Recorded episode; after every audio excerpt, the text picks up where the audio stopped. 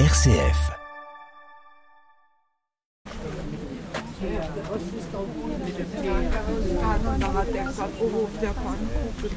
Die haben jetzt gestuhlt. Die, sind doch gestuhlt. Bonjour à tous et heureux de vous retrouver pour ce nouveau numéro de Contre-courant où je vous emmène aujourd'hui à la découverte du Mont Saint-Odile en Alsace, ce haut lieu de la spiritualité et de la culture alsacienne qui vient de fêter son grand jubilé commémorant les 1300 ans de la mort de Saint-Odile le 13 décembre 720. Nous allons découvrir ensemble ce sanctuaire, son histoire, l'histoire de Saint-Odile, et nous allons rencontrer ceux qui, aujourd'hui, font vivre ce haut lieu.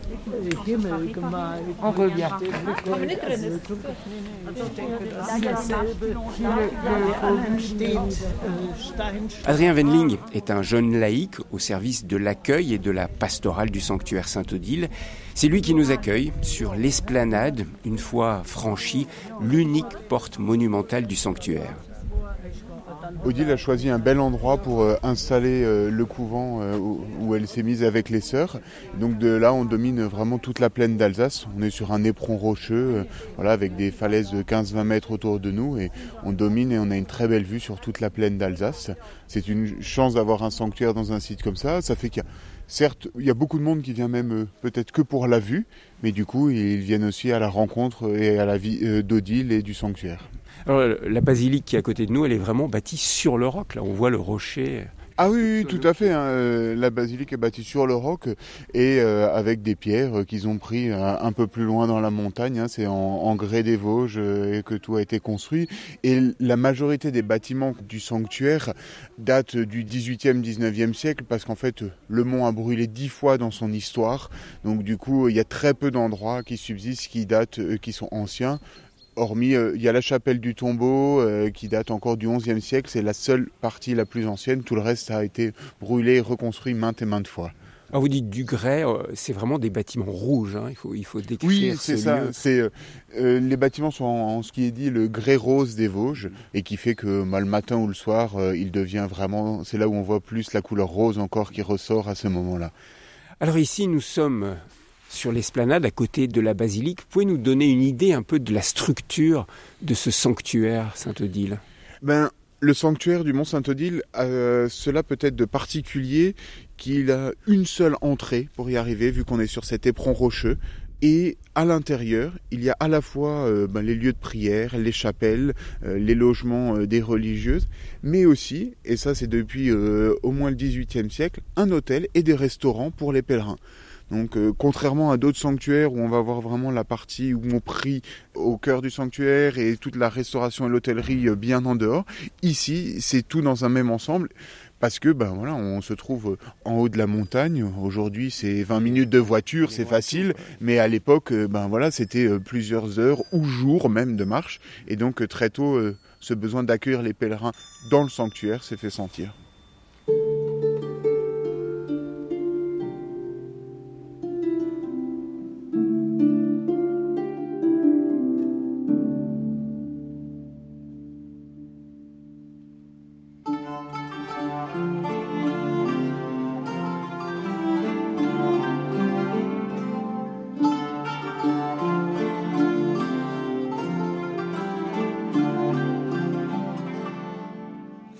Christophe Scholbar, vous êtes le, recteur de ce sanctuaire Saint-Odile. Est-ce que vous pouvez nous présenter d'abord l'histoire de Saint-Odile? Alors Saint-Odile est né dans une famille aristocratique. Son papa était duc d'Alsace, gouverneur militaire un peu du, secteur, donc un homme important, un, aristocrate. Elle a eu deux malheurs dès sa naissance. Elle est née fille et elle est née aveugle. Donc son papa n'en a pas voulu. Il a demandé à son épouse de s'en débarrasser elle l'a confié à un monastère euh, qui se trouve certainement à Baume-les-Dames, pas très loin d'ici, dont une de ses parentes était Mérabès, et Odile a grandi là-bas, au milieu des sœurs. Euh, vers l'âge de 12, 13, 14 ans, ne pas exactement, l'évêque Erhard de Ratisbonne a vu en songe un ange qui lui a dit d'aller baptiser une jeune fille aveugle au monastère de Balma. Il y est allé et après l'onction de Saint-Crème, Odile a été guérie de sa cécité. Donc elle a trouvé la vue des, yeux, la vue physique. Elle a aussi eu un peu une intelligence de la foi, l'intelligence des Écritures. Elle est souvent représentée avec euh, un livre qu'elle tient en main qui a deux yeux dessus. Et Odile a décidé de, de donner sa vie au Seigneur, de vivre la vie religieuse elle aussi. Et elle est retournée en Alsace pensant que son père allait l'accueillir, mais il n'en a rien été, son père n'en voulait toujours pas. Il la pourchassait, il voulait la marier de force, d'autres disent qu'il voulait la tuer. Euh, bref, Odile a vécu un peu dans la maison familiale d'Aubernay, une vie assez simple, un peu comme une domestique. Enfin, elle était là, mais euh, voilà, dire, elle servait à rien, entre guillemets. Mais sa confiance, sa fidélité, sa foi, sa charité ont fini par convertir son papa, qui lui a fait don du château de Hohenburg, où il exerçait son pouvoir temporel, pour qu'elle puisse y, aménager un monastère. Ce qu'elle fit à la fin du 7e siècle. Elle a rassemblé des femmes, des jeunes femmes autour d'elle pour vivre la vie de prière, la vie de communauté et la vie de charité. Odile voulait aussi, avait un, grand sens de la charité fraternelle et voulait accueillir les pauvres, les malades et les infirmes. Elle s'est rendue compte assez vite que les malades et les infirmes ne pouvaient pas monter à Hohenburg. Nous sommes quand même à 750 mètres d'altitude. À l'époque, il n'y avait pas de route, il n'y avait rien. Donc, euh, elle est allée vers eux elle a fondé un deuxième monastère au pied du mont Saint-Odile qui s'appelle Niedermünster, le monastère du bas, au côté duquel il y avait un hospice pour l'accueil des malades et des infirmes. Elle est morte en 720, en odeur de sainteté, si je puis dire, puisque le sanctuaire est très rapidement devenu un lieu de pèlerinage.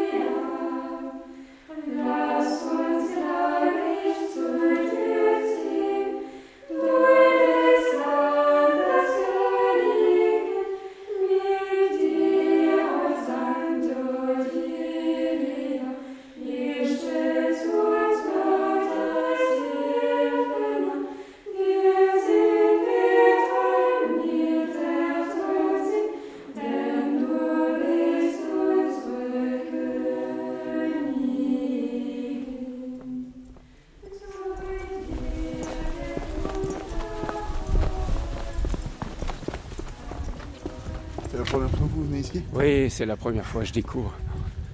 La vue est vraiment impressionnante. Ah oui, oui. on voit bien la, la, oui, la, plaine, les vignes aussi, hein, parce qu'on est entouré de, oui, oui, de là, vignobles. On voit, là, on voit tous les coteaux. Euh, un peu, là, avec le, le, soleil levant, on voit bien euh, le tracé du Rhin aussi, au milieu de la plaine. Mhm. Et euh, voilà, la forêt noire, on, on, la voit plus au nord, mais normalement, on voit toute la crête de la forêt noire là le long. Et bien sûr, toute la mosaïque avec les champs et les différents villages. Et puis nous, on est entouré de forêts. Et nous, on et est entouré de forêts. On est sur les, sur les rochers. On a l'impression qu'on est en train de marcher sur un tour de guet euh, d'un château fort. Ben, a priori, ça l'a été. Hein. Ça l'a été à une époque avant que ce soit une abbaye. Les, les fondations de la chapelle euh, qui est en face de nous euh, datent de l'époque romaine. Hein. Donc on est sur un site qui a une occupation euh, très longue dans l'histoire. Et donc là, à côté de nous, il y a une chapelle qui est la chapelle des larmes. Et en fait, la... dans la vie de Saint-Odile, donc on a vu que son père n'était pas euh, l'homme le plus sympathique qui soit, euh, peut-être euh, voilà, en voulant tuer son enfant à la naissance. quand son frère l'a fait revenir, il a battu son propre fils à mort. Mais euh, Odile a vu euh, en songe, une fois que son père était mort, qu'il souffrait les tourments du purgatoire, et il a prié pour euh, le salut de l'âme de son père et pour lui pardonner. Elle a prié ici, Ici. selon la tradition. Voilà, selon la tradition, et donc cette chapelle s'appelle la chapelle des larmes, voilà, en mémoire euh, d'Odile qui a prié pour le salut de l'âme de son père.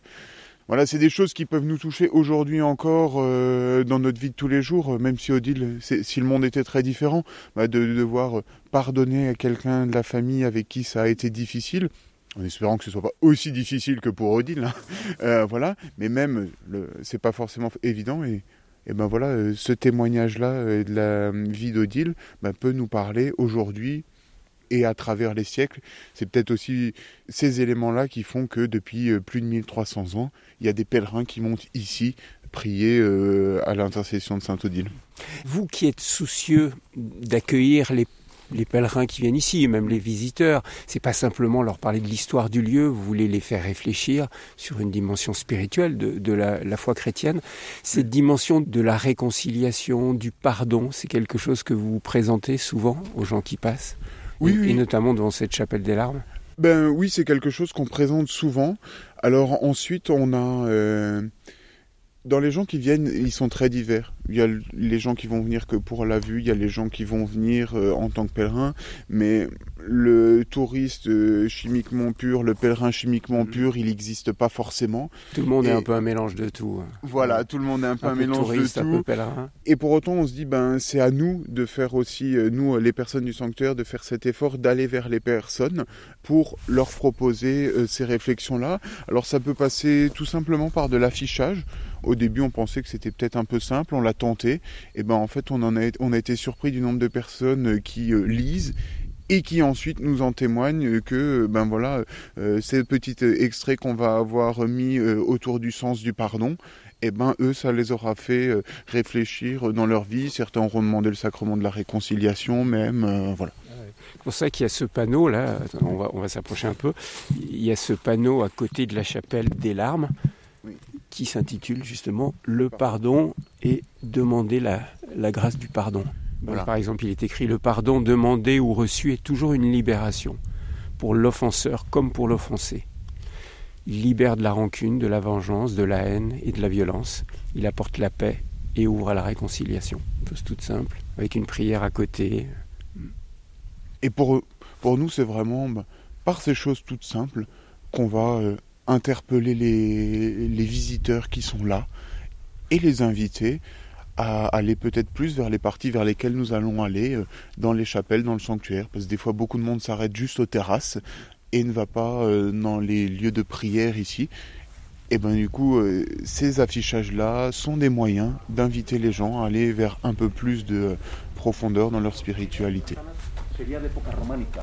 Las ventanas de arriba del siglo XIV y luego los refuerzos de, los contrafuertes serían una cosa ya de época, de época moderna. 19 de arriba abajo. 19, 18, 17, parece, no sé.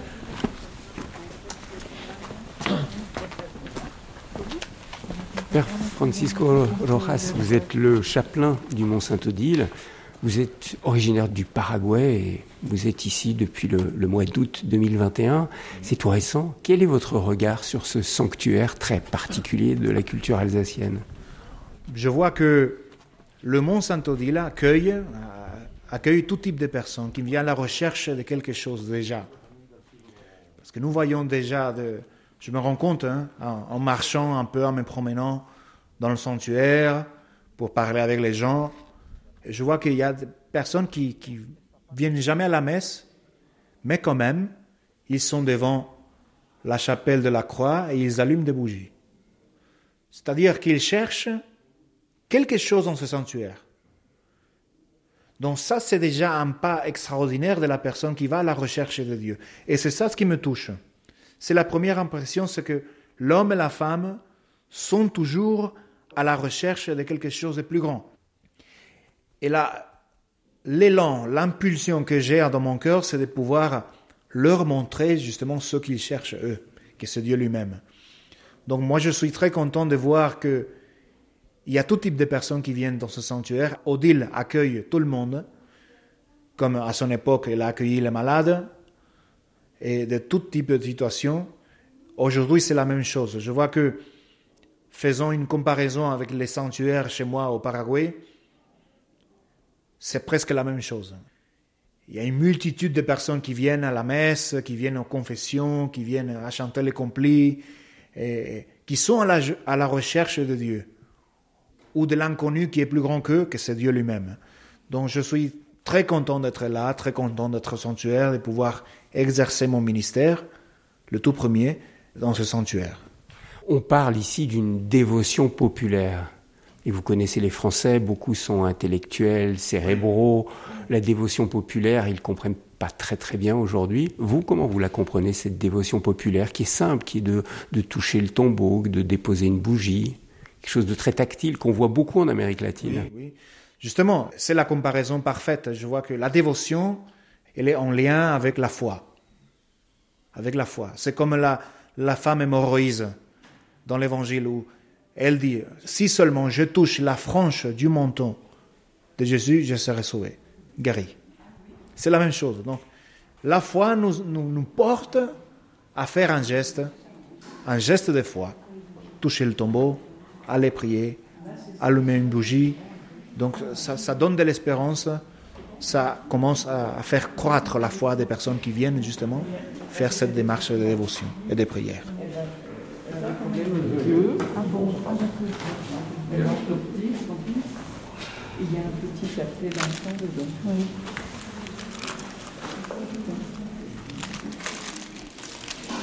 C'est bien. Je ne sais pas l'endroit, je ne pas regarder qu'est-ce qu'il y a. Pareil. Bon, merci alors impeccable. Merci. Je ne voulais pas le dire.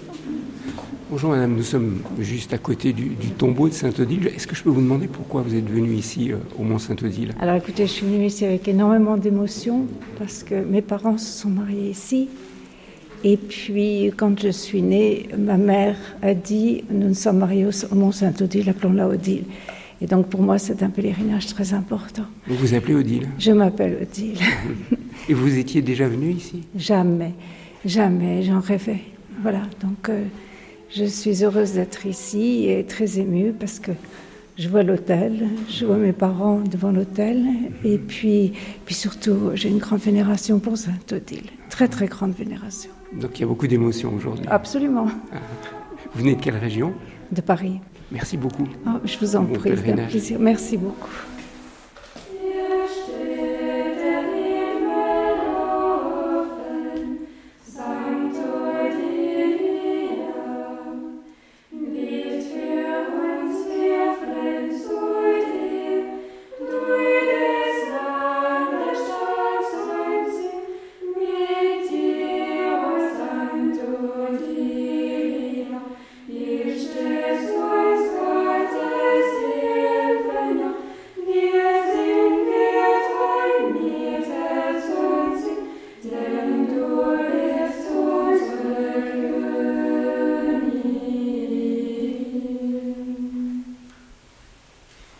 Merci ma sœur pour ce très beau chant.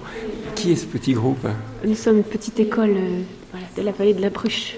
Et là vous avez chanté en, en alsacien. Exactement, le chant traditionnel euh, mis en musique par euh, Michel Wackenheim, que nous aimons beaucoup chanter euh, en cette année jubilaire. Et que représente Sainte-Odile pour, pour ces jeunes filles? Qu'est-ce qu'elle dirait Vous êtes de la région? Vous êtes de la région? Ouais. Oui. Oui. Qu'est-ce que, qu'est-ce que représente Sainte-Odile pour vous? C'est une modèle pour nous.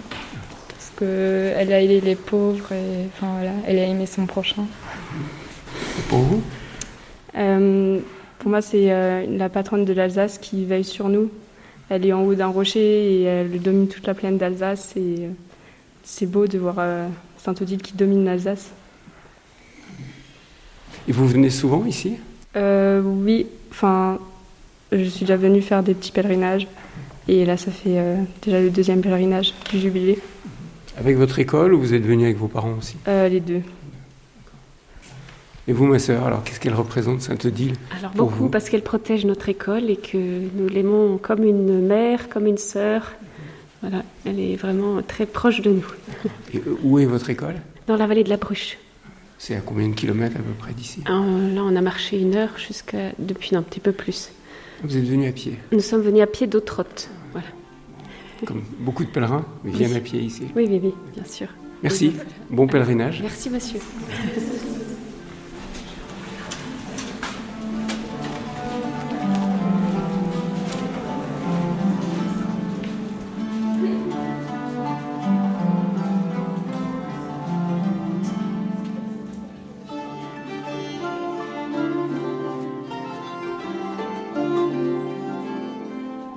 Scholbach, comment comprendre ce lien fort qu'il y a entre l'Alsace, les Alsaciens et Sainte-Odile, le mont Sainte-Odile Je crois qu'une des choses qui fait que les Alsaciens sont toujours attachés à Sainte-Odile, c'est que Sainte-Odile aurait pu aller vivre la vie religieuse partout ailleurs. Mais elle est revenue en Alsace, là où elle avait ses racines. Elle est revenue à Aubernais. Elle aurait pu vivre la vie euh, religieuse euh, là où elle était, en Franche-Comté ou ailleurs, mais elle est revenue là où elle avait ses racines biologiques, si je puis dire, et elle s'y est enracinée aussi, elle y a enraciné sa vie spirituelle, son œuvre.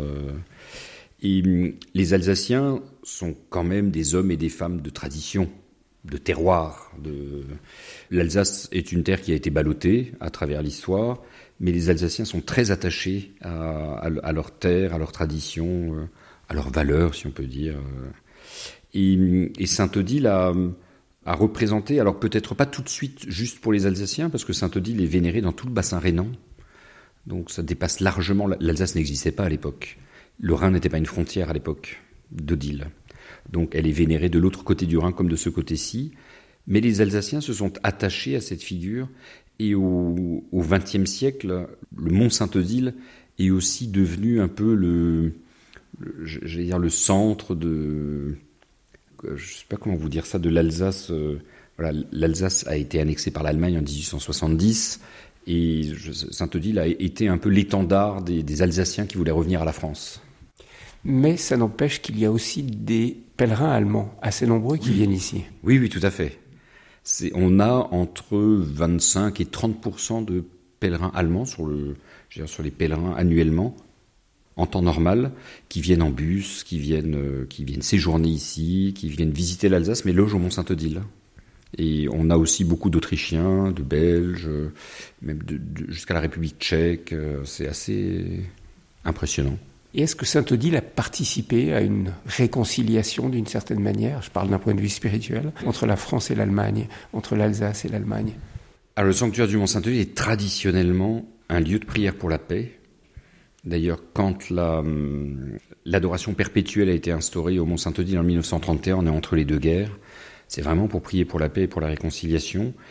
Et c'est aussi un lieu, j'allais dire plus largement, un lieu de prière pour l'Europe et pour la construction européenne.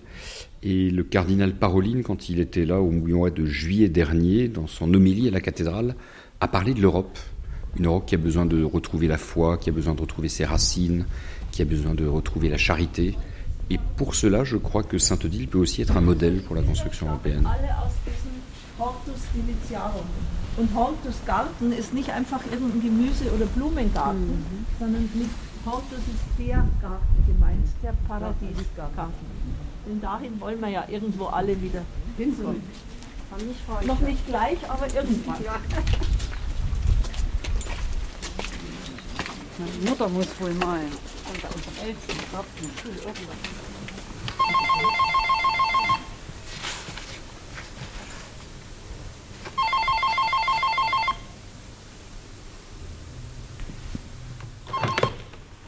Saint-Odile, bonjour.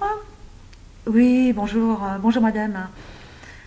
Oui, à quel, le 18. Pour une nuit? Deux nuitées, d'accord. Et combien de personnes?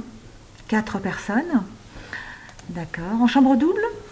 Madame Pinto, vous êtes la, directrice de, de l'hôtellerie du Mont-Saint-Odile. Alors j'aimerais que vous nous présentiez ce lieu d'abord dans lequel nous sommes. Donc euh, on est sur le sanctuaire du Mont-Saint-Odile. Euh, L'Alsacienne de restauration, qui fait partie du groupe Elior, a repris l'activité hôtellerie-restauration euh, du Mont-Saint-Odile depuis le 1er novembre 2019. Donc toute la partie hôtellerie-restauration, l'activité séminaire également et banquet du site du Mont-Saint-Odile. Beaucoup de gens s'imaginent que souvent les hôtelleries dans les sanctuaires sont tenues par des religieux, des religieuses. C'est plus le cas ici. Alors c'était le cas effectivement, mais depuis peu, donc depuis bientôt deux ans finalement, on a conclu donc un accord avec euh, l'amance épiscopale, donc l'évêque de Strasbourg, et créé ce partenariat-là, puisque nous sommes spécialisés justement dans l'exploitation de l'hôtellerie-restauration, d'où donc la décision euh, de collaborer sur, euh, sur ce projet. Il y a combien de chambres ici? Alors, l'hôtellerie se décompose en, plusieurs parties, si vous voulez. On a aujourd'hui 71 chambres qui sont complètement rénovées, qui ont été rénovées il y a une dizaine d'années. On a également 21 euh, chambres qui ne sont pas exploitées pour le moment, qui sont en attente de, rénovation sur le bâtiment donc l'aile Saint-Odile. Et on a également 19 chambres qui sont euh, dédiées aux adorateurs exclusivement. Oui, ce qui veut dire que les adorateurs qui viennent ici peuvent loger dans cette hôtellerie. Les adorateurs qui viennent ici ont un espace qui leur est dédié, donc 19 chambres euh, minimum. S'ils sont plus nombreux, on leur met d'autres chambres de l'hôtel à disposition. ils ont tout un espace avec euh, salle à manger, salle de conférence, etc., qui leur est dédié. Et généralement, donc, les adorateurs euh, occupent l'espace pendant une semaine. Donc, ils se relayent groupe par groupe du lundi au lundi. Alors, vous qui êtes habitué à, l'hôtellerie en général, je dirais, votre clientèle, elle est constituée de quoi? De pèlerins, de touristes, d'adorateurs? Comment vous définiriez le public? On a un mix de clientèle. On a forcément cette clientèle, euh, on va dire plutôt culturelle, donc euh, des adorateurs ou des pèlerins. On a également, évidemment, donc une clientèle euh, touristique, français et étrangers, principalement après des, Allemands, des Belges ou des Suisses. Et ensuite, on a également une clientèle affaires une clientèle affaires qui est principalement intéressée par euh, nos espaces de séminaire, puisqu'on a cinq salles de séminaire, des salles équipées avec euh, tout le, nécessaire pour, euh, pour les réunions, conférences, etc. Donc ils sont attirés par le calme du lieu aussi et par la position géographique? C'est ça, le fait d'être un petit peu excentré, finalement, de pouvoir complètement déconnecter. Alors, c'est l'idéal pour tout ce qui est plutôt séminaire, réunion, team building, cohésion d'équipe. Également tout ce qui est séminaire de méditation on accueille beaucoup de séminaires de méditation, yoga ou euh, un peu plus spirituel, on va dire.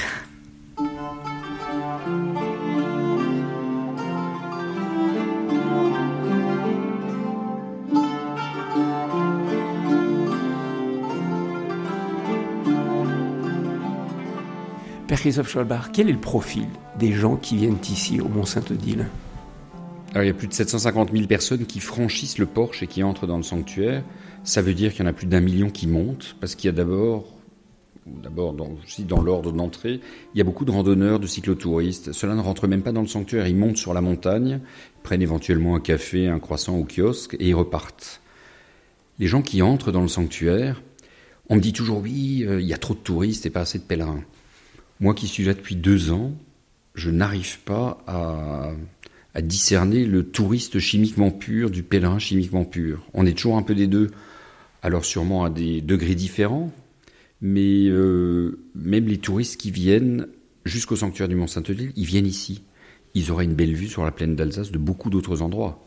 Mais ils viennent ici, beaucoup allument une petite bougie à la chapelle de la Croix, prennent un temps de silence à la chapelle de la Croix, à la chapelle du tombeau. Il y a, les, gens sont en attente, en recherche de quelque chose quand ils viennent ici. Ce qui m'a beaucoup agréablement surpris aussi depuis que je suis ici, mais ça doit être le lot de beaucoup de sanctuaires, mais je ne connais pas tellement, c'est que tous les profils sociologiques viennent au Mont-Saint-Odile. Des gitans, euh, des chefs d'entreprise, des, gens de la classe moyenne, vraiment tous les profils. On a beaucoup de protestants qui viennent aussi, on a des musulmans qui viennent aussi. Alors bien sûr, les musulmans viennent admirer la vue et peut-être boire un café, mais il m'est arrivé à plusieurs reprises de discuter et j'ai à chaque fois, on, m'a dit, c'est vraiment un lieu exceptionnel ici. Il y a quelque chose. Un sanctuaire, c'est un lieu d'accueil, c'est quoi qu'il arrive. Je pense qu'il faut accueillir tous ceux qui viennent. Et c'est ce qu'on essaie de faire euh, du mieux possible.